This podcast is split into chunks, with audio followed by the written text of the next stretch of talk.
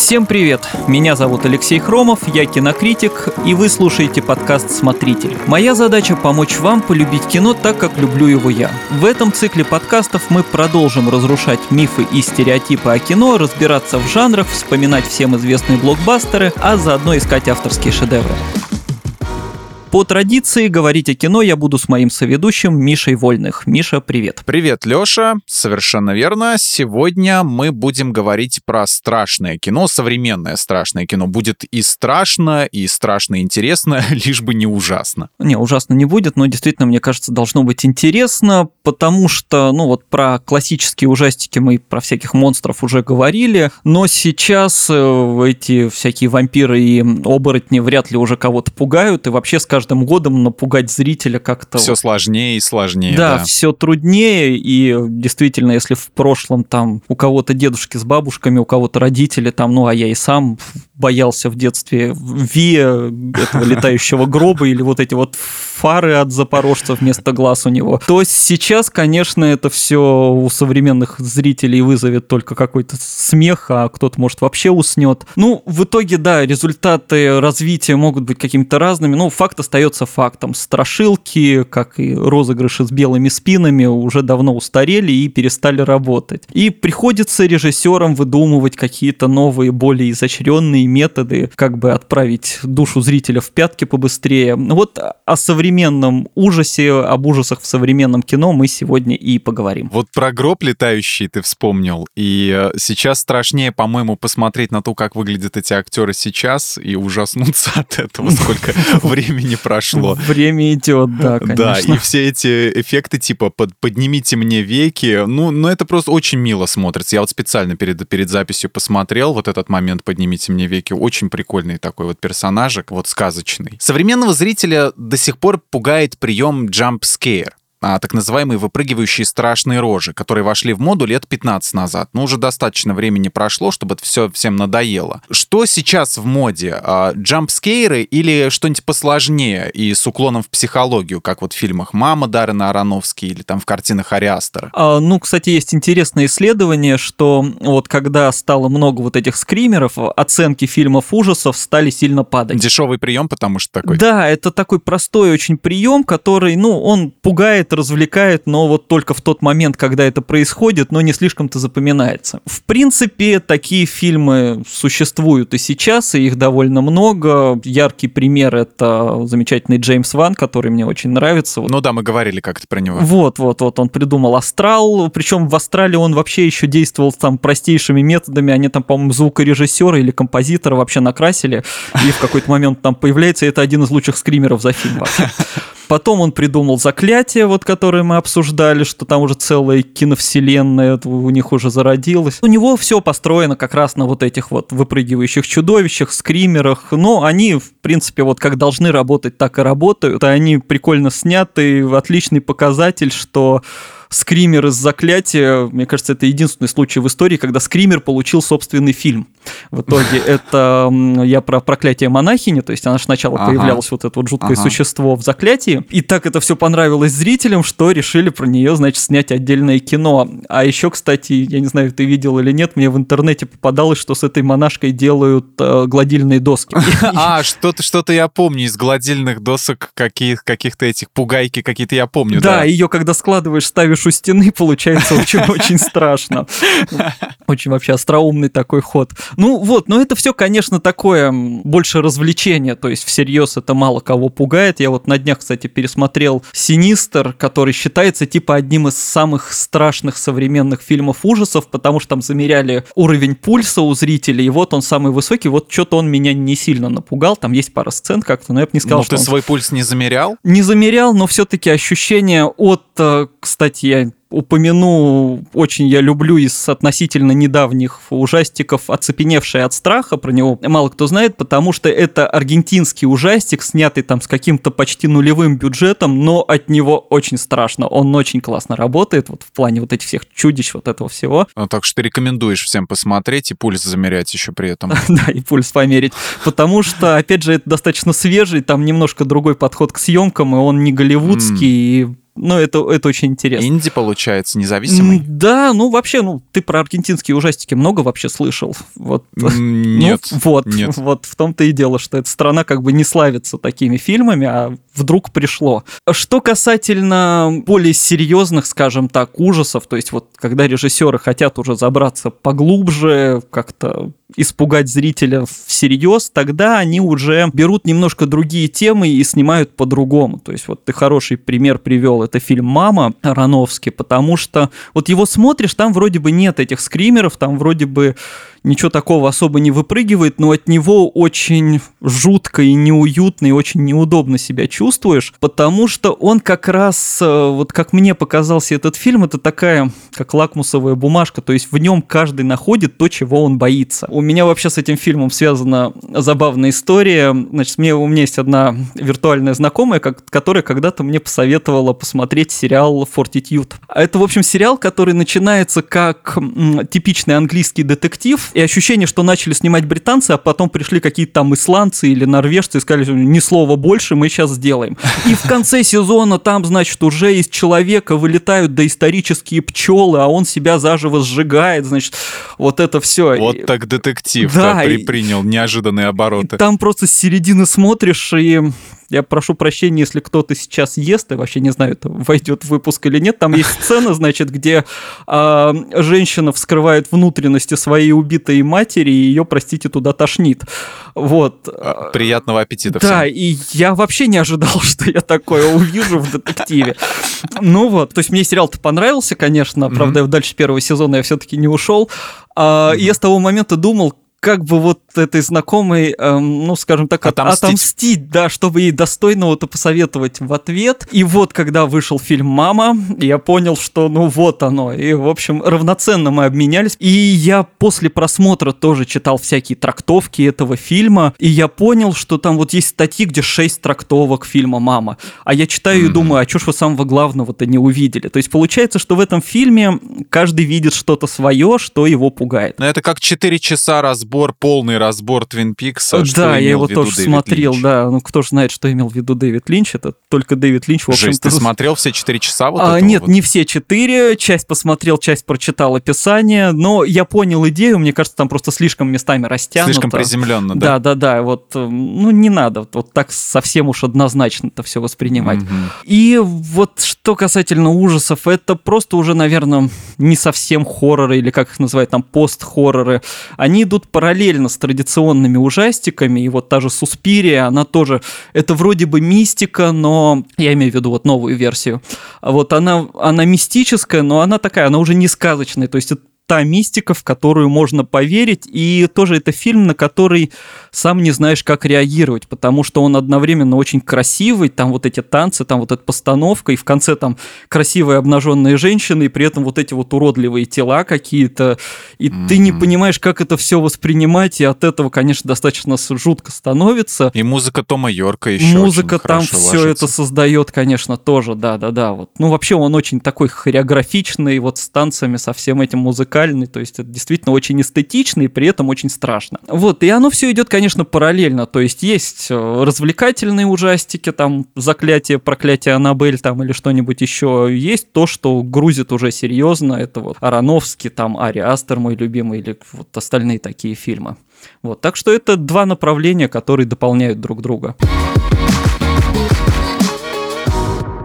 Про искусство психологического хоррора хотелось бы поговорить поподробнее. А, вот взять, например, фильм «Солнцестояние» того же Ариастера с Флоренс Пью. И мне лично было очень тяжело смотреть его, вот как ты уже сказал, неуютно было у тебя при маме, а мне вот неуютно было при, при всем этом фильме. А там тоже, там эти скрипочки еще атональные постоянно, есть плач ребенка, Да. который бесит тебя все время. Да, плач ребенка, вот я не помню, но скрипки действительно, они как с самого начала Мгм. Начинаются, с самой заставки. И э, вот когда Флоренс Пью в самом начале начинает вот этот пронзительный ее крик, Мгм. и ты понимаешь, что все, ты, ты встрял, а, ты попал, и дальше, и дальше будет еще веселее. А хотя в фильме нет ничего, собственно, сверхъестественного. Визуально он смотрится как, как обычный фильм. То есть нету типичного вот этого вот на город спускается ночь, и призраки выползают, и все, все такое, в общем-то.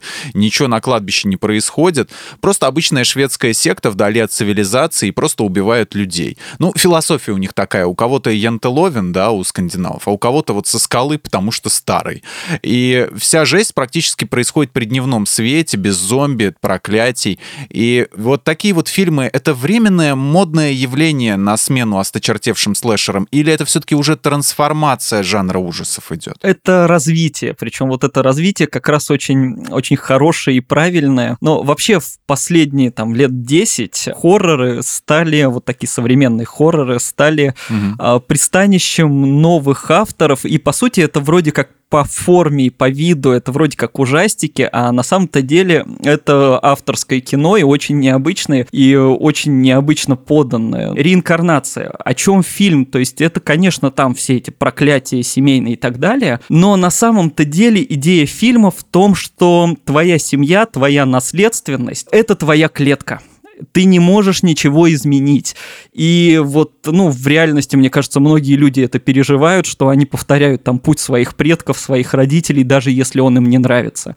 И мало того, это все еще замешано на древнегреческой трагедии, об этом тоже прямо говорят в фильме, а, Почему трагедии? Потому что даже зная это, ты все равно ничего не можешь изменить. Уже фатализм какой-то да, уже. Да. Это очень глубоко. И вроде бы это по форме ужастик, а на самом-то деле это вот такая семейная драма, достаточно мрачная, про вот эту замкнутость в рамках своего рода. Дальше, солнцестояние, да, с чего мы начали. А, если разбирать фильм по частям, тоже вот с чего все начинается? А, у героини погибает семья, да, но на самом-то деле с семьей отношения, ну, не то чтобы гладкие. Вот эта сестра, которая грозила самоубийством, вот эти манипулятивные отношения, то есть это все достаточно ее сильно угнетало. Парень, который хочет ее бросить, но не бросает, потому что там у, него, у нее умерла семья, ну, тоже так себе мотивация, да, он забывает про ее день рождения, то есть, ну, тоже свинья, свинья еще та. Вот, и вот она приезжает в это поселение, которое вроде бы по стандартам ужасов-то должно быть страшным, ужасным, и там людей убивают. А что она видит на самом деле? Она видит, что это люди, которые абсолютно открыты друг к другу, которые все переживают вместе. Там вот даже вот этот момент, когда она впадает в истерику, что делают да, да, остальные да. девушки, они ее окружают и начинают кричать вместе с ней. Поддерживать начинают. Получается, что этот фильм, как ни странно, да, он вроде как про секту, убивающую людей, а на самом деле это фильм про то, что девушка нашла свою семью вдали от дома. То есть, что она прошла вот этот путь и, в общем-то... Ах, эти чудные европейцы, да, с их не, непонятными традициями и взгляд западного человека на это, на все. Это не зло вроде как, это вроде как ну, даже да, да, хорошо. Да, да. И вот да, наоборот, приезжие люди, они кажутся какими-то темными, они носят темную одежду. Ну да, в сравнении с этим, с этой шведской исламской сектой. И вот эта неоднозначность, и вот это рассказ про путь человека в поисках своей семьи, это тоже, в общем, такой ужастик наоборот. Вот классно, что у Астера все эти ужасы, они наоборот. То есть э, реинкарнация, она вроде как берет форму от ужастика и добавляет туда противоположный смысл. Солнцестояние даже форму переворачивает, потому что, ну, ужастики все знают, это территория тьмы да, все время мрачно, да, да, да. все время темно. Там вступление темное, да, когда вот эта смерть, вот это вот мрак. Ну там есть вечерние сцены, да, мало но их очень совсем. Мало. Там же как да. раз идея в том, что в этом месте вообще солнце даже толком никогда не заходит. Это яркий свет, зелень, белые одежды. То есть там это, наверное, самый светлый ужастик за я даже не помню, сколько времени. Вот, и поэтому, конечно, вот эти фильмы, они цепляют, потому что ты получаешь от них, и там от того же солнцестояния, ты получаешь не плетеного человека, а совершенно новую историю, в которой совершенно другая мораль. И кроме Астера тут э, можно упомянуть сразу там Бабадук, например, его тоже очень хвалили. Я его, кстати, первый раз посмотрел, он мне не понравился потому что я его смотрел как раз как обычный хоррор. А когда я его посмотрел второй раз э, и уже вроде как понял идею, меня вот прям проперло, потому что это вроде как ужастик про чудовище, которое преследует мать и сына. На самом деле это фильм про то, как справиться со скорбью. Это бывает такое, когда с первого раза не заходит, и тоже не угадаешь, какой фильм нужно пересмотреть, а какой со второго раза такая же да, фигня да, будет. да, да, да, бывает. Второй раз посмотришь, оказывается, нет. И там просто было плохо. Да, реинкарнацию надо посмотреть смотреть. Был такой обозреватель игр в интернете Намат, и saga.ru а была шуточная статья на Лорк Море, где были факты о нем. И там было, были такие строчки. Намат не играл в первый Дум, а, потому что страшно. Намат не играл во второй Дум, потому что помнит, как было страшно в первом. Я помню, как было страшно в состоянии, поэтому вряд ли я что-то из этого оценю. Ну да, ну тут только если хочешь уже глубоко покопаться и вот этих да, жестких да. эмоций, то тогда стоит. Пересилить себя. Да. да. Еще другой режиссер, которого я люблю не меньше, это Роберт Эйгерс, который тоже вроде как считается режиссером ужасов, хотя с этим тоже можно спорить. Это человек, который снял фильм «Ведьма» и фильм «Маяк». Это режиссер, который пришел в жанр ужасов и напомнил, что вообще-то можно и здесь снимать артхаус. Потому что его ужастики, они, во-первых, они сняты не так, как все остальные. Это такой ботаник, который делает максимально правдоподобный антураж, снимает при естественном освещении, как это было в «Ведьме», поэтому фильм такой бледный достаточно, потому что там... Но с известными актерами. А, да, но, кстати, Аня Тейлор-Джой популярно стало именно благодаря ему, за что ему огромная благодарность. Ну да, во втором да. фильме он уже осмелел, там Паттинсон и Уильям Дефо, это, конечно, тоже невероятное сочетание, и «Маяк» — это, опять же, фильм, который визуально построен, они реально же нашли какой-то там полуостров или остров, построили там действительно эти декорации и притащили туда все предметы, которые полностью соответствуют этой эпохе. То есть там ничего не выдает, что это вот не из того времени. Там все с задротской тонкостью, да, вот это все сделано, чтобы все, все костюмы, все пуговицы, все фотографии, чтобы все соответствовало. Плюс он вытаскивает эту какую-то древнюю камеру черно-белую, которая снимает в формате 1.33 вот, то есть ага. это фильмы, которые по форме очень странные и еще более странные по содержанию, потому что он свои фильмы не объясняет, он в конце не дает ответов. В «Ведьме» была эта девочка ведьмой или не была? Неизвестно, разбирайтесь сами. В «Маяке» не надо птиц убивать. Ну, можно сказать так, в «Маяке» там не трожь чайку, намешано да. столько мифологии, религии, вообще не пойми чего, что тоже вот ты либо проникаешься этим, либо не проникаешься. То есть это фильм не про результат, а про вот этот процесс, про то, что происходит да. в кадре. Еще один вид — это Джордан Пил, который тоже уникальная история. Человек, который всю жизнь заним... занимался комедией, да, внезапно ага. становится производителем главных ужастиков последних лет. Он снимает «Прочь», снимает «Мы», но, кстати, там чувствуется его ирония всегда, его юмористический вот этот вот потенциал. А «Сумеречную зону», по-моему, «Сумеречной тоже, да, зоны» что-то не сильно удалось. Ну, не задалось, но да, это авторство его. Помните и не забывайте, да. Да, он там тоже работал. Вот, потому что, ну, «Прочь» это тоже очень классно, потому что все это начинается как будто, ну, понятно, сейчас темнокожий парень приедет в белую семью, и там его всячески будут третировать, там унижать. На самом деле все наоборот, все настолько хотят показать, что они хорошо относятся к другой расе, что буквально пытаются ему в голову залезть. То есть вот этот ужас строится не, не на ненависти, а наоборот каком-то восхищении. Вот. Обман ожиданий. Да, да, мы это тоже про вот эту вечное, ну, во-первых, вечный поиск врагов э, где-то извне, что давай, нас вокруг окружают всегда враги. Власти скрывают, у каждого есть клон. Да, ну, клон там как раз немножко другое, ну, это тоже про, про то, что нами все кто-то скрытый управляет, да, и что надо всего опасаться, и вот эта вечная двойственность американского народа, которые тоже сомневаются, вообще настоящие они или не настоящие, как такая молодая достаточно нация. Ну тоже, ну, да, то да, есть да. там закидано очень много всего, и получается вот это странное сочетание э, сатиры, политики, и в форме ужасов это все подается, и много юмора, и из этого тоже получается что-то, от чего ты просто не знаешь, что ждать. То есть это все разворачивается неожиданно и необычно, и финал прочь, он совершенно неожиданный, потому что ты реально не понимаешь вообще, что происходит и как это должно происходить. И вот этим, конечно, современные ужастики, они крутые. Про маяк я хотел дополнить. А, я не смог его так а, до конца воспринимать как какой-то оригинальный фильм, потому что я вбил себе в голову установку, что это... Зеленый слоник 2. Запад... Да, как ты догадался. Да про это все шутят. Ну, блин, это, в этом, конечно, доля правды есть, но, come on, если бы зеленого слоника сняли настолько эстетично, то, возможно, я бы к нему относился по-другому.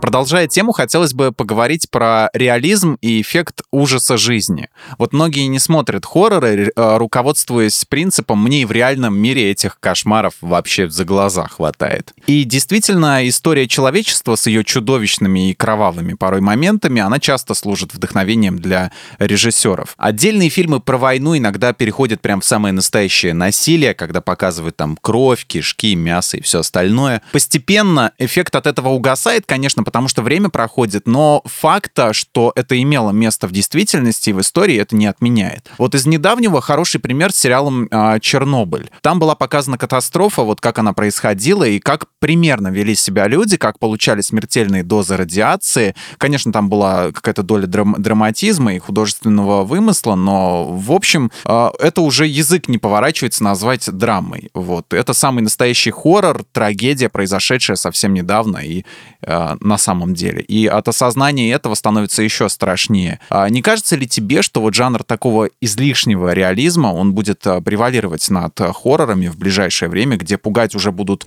а, реальные угрозы, а не какими-то там домами с привидениями и всякой нечистью из леса? Ну, превалировать он вряд ли будет. Чернобыль — это, конечно, отличный пример, такой великолепный пример э, художественного реализма, который действительно переходит в жанр хоррора, потому что ну, он действительно пугает. Причем там это сделано максимально правильным способом, то есть они не уходят вот в эту откровенную чернуху, там, да, можно было весь угу. сериал показывать рас расчлененку какую-нибудь там, и как люди там с них облезает кожа или что-нибудь такое, но... Они такой небольшой сник-пик сделают за травочку, и ты уже сам понимаешь, да. то есть, что у него на руке начинает появляться у пожарного. Да, вот это вот в рамках необходимого, и от этого еще страшнее, потому что, ну, как бы мы все привыкли к визуальным эффектам, а тут ты додумываешь сам, и ты сам это все чувствуешь. То есть ты понимаешь вот эти вот, как, что это медленно развивается, что это где-то за кадром, и это жутко. Главное передать состояние. Вот от него страшнее, чем от этого ужаса, вот потому что эмоции людей переданы. Это, конечно, огромная заслуга. Э, и в плане визуальной, и в, там, ну, вообще, э, сказать, эстетичной подачи это очень тонко снятый сериал, потому что и вот эти вот медленные движения, и визуал, и вот эта сцена на мосту в начале, оно, конечно, все построено так, что оно действительно пугает. И там чего только стоит один звук. Музыка. Музыка, музыка, опять же музыка таки. я, к сожалению, так и, стыдно признаться, не научился произносить имя вот этой девушки, виолончелистки, потому что она из Исландии, у нее очень сложное имя, фамилия, но она великолепна, конечно. Там просто вот этот подход, ну, вообще идея, как показать радиацию, которую не видно, да, самый банальный пошлый прием, который чаще всего используют, это Зеленый. Э, цвет, да. А аудио — это счетчики Гейгера, которые все время трещат и громко трещат. Из игры Сталкер, да, пришедший Да, ну, это, это часто используют, самый очевидный такой подход. В Чернобыле это использовали только в сцене, где они реально присутствовали. Это когда спускали воду из-под реактора, там у водолазов ага. действительно были эти счетчики, и как бы, ну, вот этот звук там добавили. А в остальное время там же классно сделали вот эта музыка, как раз именно эмбиент такой, который то ли музыка музыкальный, то ли шумовой. А, он гудит все время на фоне, и чем ближе героя к источнику радиации, тем он громче. То есть передать вот это ощущение радиации даже не визуально, а звуком, это, конечно, большой талант. Да, это вот как вот у Линча в голове ластики было. Угу. Там весь же фильм был построен на вот этих шумах. Да, да, да. Шумы завода. Еще был диск с саундтреком, где были вот просто 20-минутные треки с какими-то, может быть, фразами, и везде вот эти шумы, шумы, шумы, и, ну, очень это все передает атмосферу. Может, даже саундтрек послушать, если соскучился по фильму и не хочешь пересматривать, послушать его и вот, в общем-то, а, насладиться, так сказать, снова пережить. Так а ты вспомни фон Триера «Танцующую в темноте», где они, ну, по, по сути, мюзикл делали из индустриальных звуков, да, вот из грохота завода, они прям музыку даже строили. Ну, то есть звуковое сопровождение фильма — это вообще очень важный элемент, э, это банально, конечно, сказать, но вот оно так и есть и в ужастиках. Но и... когда им умело управляются, когда умело делают это, да, это да, да. вызывает очень большое Вот, восхищение. и ощущение тревоги, напряжения, собственно, вот солнцестояние мы тоже вспоминали, вот эти вот скрипки, они просто создают нерв, нервное ощущение, даже если ничего не происходит. Действительно, тут, ну, не только к Чернобылю, тут вопрос э, таланта авторов. Ну, потому что вообще, если делать там рассказ о катастрофах или о войне, каким-то угу. просто набором, а, там, свалкой тел, расчлененки, крови и взрывов, ну, это будет мерзко, но вряд ли это зацепит. Да и банально уже будет, вряд ли кого-то зацепит. Ну, просто все будут смотреть, ну да, вот эффекты такие, это неприятно, но... Но это было, да, имело да, место. Да, если подавать это художественно, то это, конечно, зацепит серьезно. Я, кстати, вспомнил еще а, великий советский фильм, это «Иди и смотри», от которого реально страшно. Ну, я считаю, что это великое кино, и его вообще хотя бы один раз надо посмотреть, но вот если меня спросят что-то посоветовать, я не смогу его посоветовать, потому что от него прям физически тяжело, и меня даже удивило, но это мое восприятие, конечно, когда вот появились эти новости о прокате, и люди пишут там, о, это мой любимый фильм. Вот я не могу его назвать любимым фильмом, потому что, ну, ну его тяжело, его плохо смотреть, как бы, ну... Да, это, скорее всего, понты. Возможно, его, возможно. Может, не вот, потому что, ну, как-то, ну, вот в этом плане тоже это очень талантливо, вот это все передать, не уходя так совсем в чернуху, но а, максимально жестко и так, чтобы это зрителя просто пронимало прям до костей. Лучшая роль Алексея Кравченко. Ну, там вообще все потрясающе поставлено, и над ним очень долго, конечно, работали. Они же там несколько раз все это переделывали почти с нуля. Угу. Вот, ну, возвращаясь к твоему изначальному вопросу, вот по этим как раз причинам, вот то, что я сказал про «иди и смотри», мне кажется, это не будет как-то сильно превалировать, потому что, ну, такие фильмы много смотреть тяжело. А, ты не будешь его там пересматривать раз за разом, потому что, ну, никаких просто да. нервов уже не хватит каждый раз. Вот Но, с другой стороны, хорроры ты тоже не будешь смотреть хоррор за хоррором, тебе же просто станет уже как-то грустно, Ну, ну да, да, да. Если смотреть простые хорроры, там повторяются приемы, ну и как-то в какой-то момент замыливаться это все будет. Разнообразие жанров тоже важно важно, да, надо смотреть разное. Любимый многими слэшер «Пила». А, честно скажу, я видел только первую и четвертую части, по-моему, и то их уже слабо помню. А, вот в четвертой убийца вроде был в маске маньяка из какого-то прежнего да, фильма. Не помню, да? в четвертой или нет, но было такое, да. Да, где-то его лицо он на своем лице носил ужасно. А, количество жертв и насилия в этой серии фильмов вот как будто нарастает вот прям с каждой картины, как будто специально. Вот в геометрической прогрессии и все более изощренные какие-то там вот эти вот адовые аттракционы появляются. Что, по-твоему, дальше будет? Есть у этого сериала вообще конец или это будет бесконечно? Конец, если будет, то очень не скоро. А, ну вот мы сейчас записываем выпуск, он еще не вышел, там, не знаю, на момент релиза выйдет или нет. Как раз выходит девятый фильм, и это обещали сделать там то ли продолжение, то ли перезапуск одновременно э, всей этой истории. Там, причем это как, как неудивительно, задумал Крис Рок, который вроде как комик, но вот он тоже подался в, в ужастике. Это он на Джордана Пила, наверное, возможно, возможно, возможно. Не, ну он отлично сыграл, например, Фарго в четвертом сезоне. Ну... Да, Фарго он сыграл отлично, ну четвертый сезон, конечно, немножко выбился. Да, да. Вот, и э, он там будет играть главную роль вместе с Сэмюэлом Джексоном. Уже хоть ходят разговоры про десятую часть. Эм, там интересно, что... Это еще не все. Там интересно, что продюсировать взялись э, Джеймс Ван и Леонел, который придумали самый, самый первый фильм, да. Но это все пока слухи. И вот совсем недавно пошли слухи про сериал по мотивам пилы. Не знаю, что из этого там дойдет, разовьется. В общем, пока что да, мы имеем бесконечный аттракцион, который хотят э, раскручивать там дальше и дальше. Ну, я уже не знаю, как к этому всему относиться. Вот посмотрим, что нам покажут в девятом фильме. Может, действительно будет что-то свежее. Найдут ли они какие-то методы, чем удивлять? Ну да, надо, потому зрителя. что ну, тут надо перезапускать именно подход, потому что, ну, первый фильм, самый первый, он был классным. Первый фильм — это же, по сути, изначально студенческое кино, снятое на коленке вообще. То есть два австралийца, а, собственно, вот Джеймс Ван и Леонел, делали зачетную работу в киношколе сняли короткометражку, которая вот, ну, там ее потом переделали, но часть ее вошла, вот, идея в первый фильм. Их преподавателю очень понравилась эта короткометражка, он отправил ее куда-то в Голливуд, и потом их вдруг пригласили, давайте-ка снимать целое кино. Им выделили бюджет, но бюджет выделили какой-то там, что-то порядка одного миллиона долларов, ну, то есть вообще никакой. Ну, студенты же все Да, да, то есть Непонятно, это вообще... что они с ним еще сделают, с этим Такое миллионом. совсем... А большую часть бюджета ушла вообще на оплату гонорара Дэнни Гловера, который был главной звездой, а, по-моему, снимался всего два дня.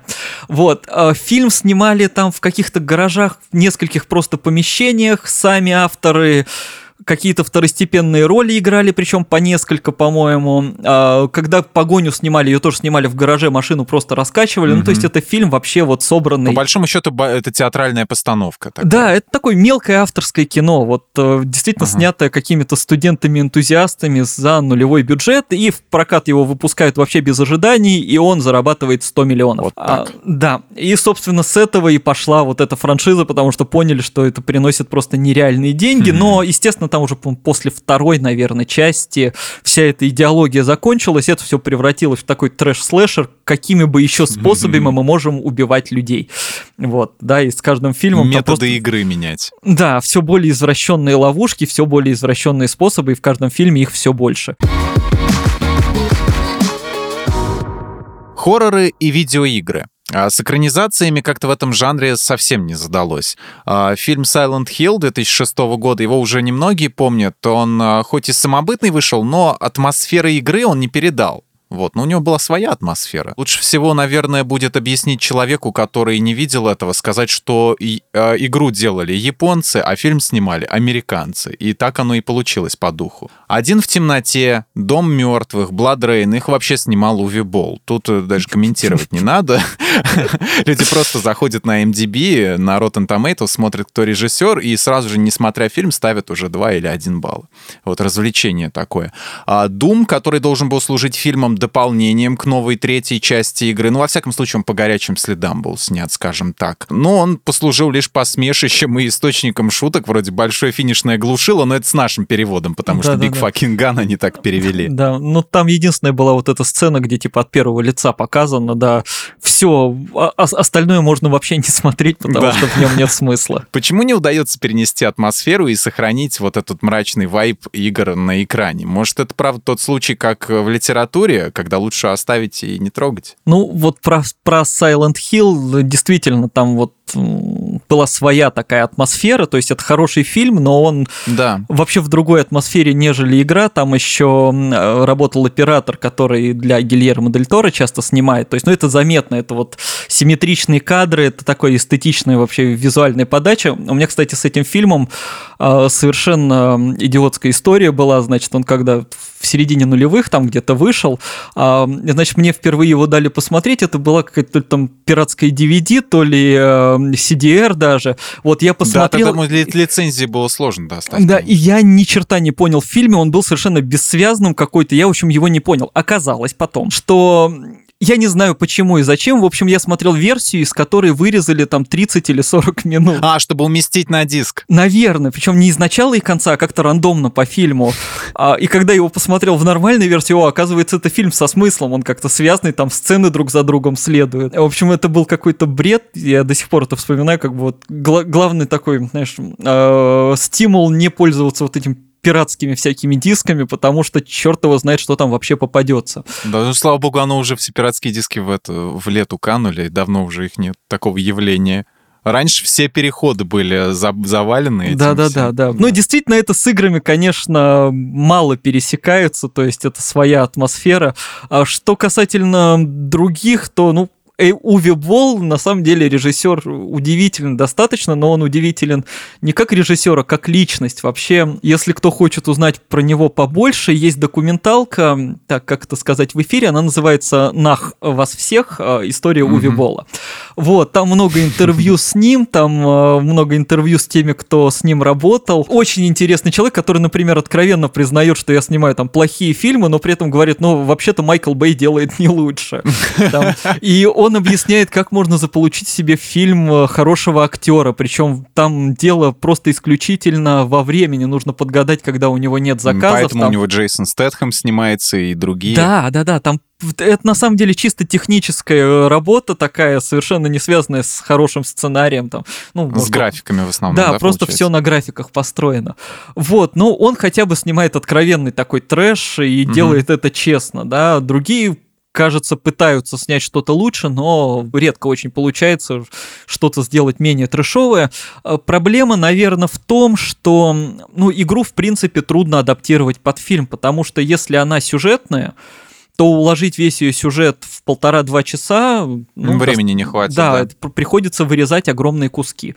Если она, наоборот, не слишком сюжетная, то туда надо добавить какой-то смысл, потому что в игре ты сам управляешь персонажем, ты участвуешь в процессе и как бы глубже погружаешься в нее. В фильме нужно погружать зрителя другими способами, соответственно, добавлять какие-то, каких-то более интересных персонажей, сюжет, и это тоже не всегда получается, либо это мешает просто соответствию игры с э, фильмом, то есть э, фильм становится совершенно другим произведением, вообще не похожим на игру. Да, в Silent Hill они, по-моему, сделали так, что там как-то уж очень стремительно происходит переход вот этот вот в потусторонний мир. Ну да, а... ну, там бы еще еще пару часов добавить. Да, да, да, в игре просто ты очень тщательно, вся, вся игра основывается на том, что ты вот исследуешь этот город, эту карту, если ты помнишь на первый PlayStation вот, это вот, а, вот этот туманный ну, серый уже, город. Уже с трудом я мало в это играл, но вот да, то есть там погружало лучше. Да, там отличие это в том, что отец девочку ищет, а в, в этом фильме, по-моему, мать мальчика ищет, если не ошибаюсь, или кого, или девочку. Там тоже девочка, тоже ну да, а, они с мамой приезжают в этот Silent Hill, вот вот, и ага. там она теряется, и вот находит своего двойника, вот это все. Ну да, погружение в игре подольше происходит. А отец да. там вообще мимоходом почти появляется, то есть он потом едет их искать, и там все mm. оказывается, что они уже не в настоящем мире. То есть он сугубо такой второстепенный персонаж. С другой стороны, миграция из фильмов в компьютерные игры сейчас происходит удачно. А как по-твоему, вот прятки от маньяков, наверное, тут сначала надо объяснить, есть такие игры прятки от маньяков, новый жанр такой, а, Dead by Daylight, мертвы к рассвету, дословно, если перевести. А, значит, там ты можешь играть за кожаное лицо, за Джейсона Ворхиса, по-моему, нет, потому что он в пятницу 13 а, Ты можешь играть там за и Silent Hill из того же, вот недавно вышло DLC. Ну, ну, там, по-моему, дополнительные какие-то скины уже делают же, ну, по-моему, да, по да, да, разным DLC, фильмам. Там, угу. Всякие, да, в общем-то, постепенно дополняют. И один играет за маньяка, другие от него прячутся. Но это весело. Вот. Это достойный вклад они вносят в хоррор-культуру, как ты считаешь? Ну, мне кажется, это просто, ну, во-первых, переход просто уже от кино к играм, то есть в другой вид, но это достойное такое действительно продолжение идей слэшеров, которые, ну, вроде как угу. уже устарели, но в виде игр они кажутся более современными, потому что ты сам в них участвуешь. Жанр реализуется, но уже в другой плоскости. Да, да. Сказать. То есть, э, ну, в кино ты просто сидишь и смотришь, как всех режут, а тут ты вроде как участвуешь в процессе. А, или твой друг участвует в процессе. Ну, или, да, кто-то. Вот, классно, что ты можешь эм, э, выбирать сторону еще, да, потому что, ну, действительно, в ужастиках, э, в слэшерах особенно, многие больше запоминали маньяков, чем их жертв, там редко кто оказывался достаточно... Маньяки-то харизматичные, вот, да, вот, и, вот, а жертвы... И появляются потом в сиквелах, а в отличие от тех, кого убили. Да, жертвы безликие достаточно, ну, только там и, из Хэллоуина, да, наверное, героиню. Evil Dead еще, да. Ну вот, да, да, вот. А остальные так, это достаточно такие люди, которых, ну, порезали и не жалко. а, вот, и поэтому действительно это прикольно, это развитие как бы слэшеров, а учитывая, что фильмы были построены почти все по одному и тому же принципу, да, там группа друзей приезжают, их там по очереди убивают, то получается, что ты вроде как играешь сразу во все слэшеры и смотришь сразу, сразу все эти фильмы, потому что вот, ну, они ничем не отличались. Вот, так что да, я согласен, это классно. Screen Life а, фильм э, «Убрать из друзей» режиссера Ливана Габриадзе и продюсера Тимура Бекмамбетова вышел в 2015 году. Тимур Бекмамбетов вообще он и продвигает, по-моему, он единственный, кто продвигает этот формат. Ну да, да, да, он считает себя там чуть ли не изобретателем его. Да, да, да. да. Конечно, первое, что приходит в голову при упоминании скринлайфа, это комедия «Взломать блогеров» с Ивангаем и прочими кумирами современных детей.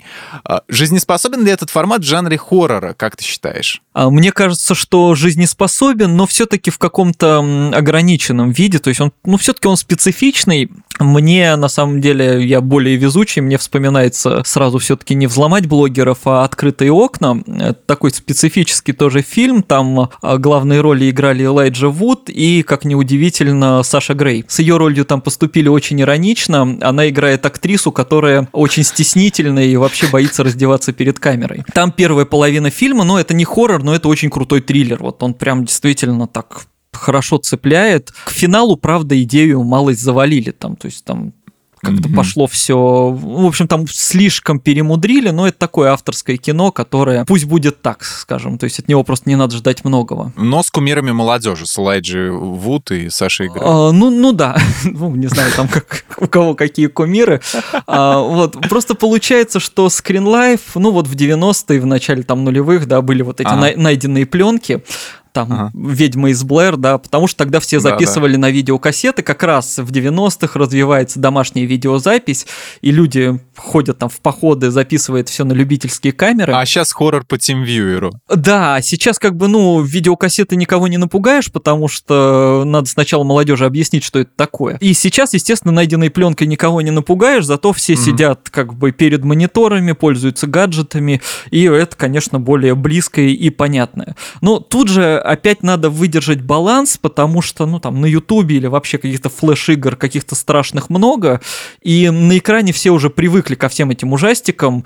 А, нужно как-то сделать, чтобы зритель все-таки в это поверил, что это может произойти с ним. Чтобы было ощущение, чтобы был эффект подглядывания, да, что, да, да, да, да, что ты наблюдаешь или участвуешь, то есть, что это не просто графика, нарисованная на экране, а что это живые люди, за которыми ты следишь, и тогда вот как-то можно в это погрузиться. Ну, это достаточно сложно, поэтому, наверное, будут какие-то еще примеры, но единичные вряд ли много.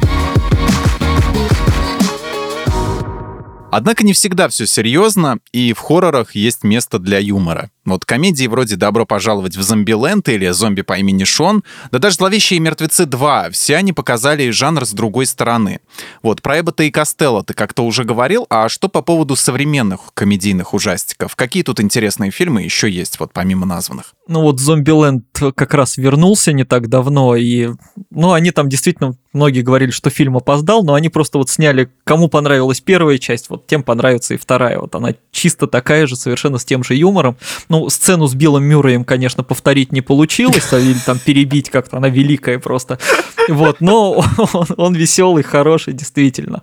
А, по поводу современных других эм, много всего выходит. Э, прекрасная актриса Самара Уивинг эм, сыграла вот сразу в нескольких. Ее часто с Марго Робби путают, в том числе и я. Но она действительно классная актриса сама по себе. Есть такой, на русский его перевели «Я иду искать». Это про невесту, которая, значит, только что замуж вышла, и у них там, у семьи ее жениха традиция устраивать э, игру в доме. Ага. Вот, оказывается, что игра-то на самом деле они ее реально пытаются убить, и она вот в свадебном платье всю ночь от них должна убегать. Вот. И она же сыграла в фильме «Няня», режиссер Макджи. Я ага. причем так и не понял, как я к нему отношусь, потому что он то ли плохой, то ли очень классный. Это такая смесь типичного слэшера и фильма «Один дома», наверное. Угу. Вот. Ну, ну, забавный, то есть повеселиться он хорошо. Из того, что мало знают, очень хочется посоветовать «Вздрюченных».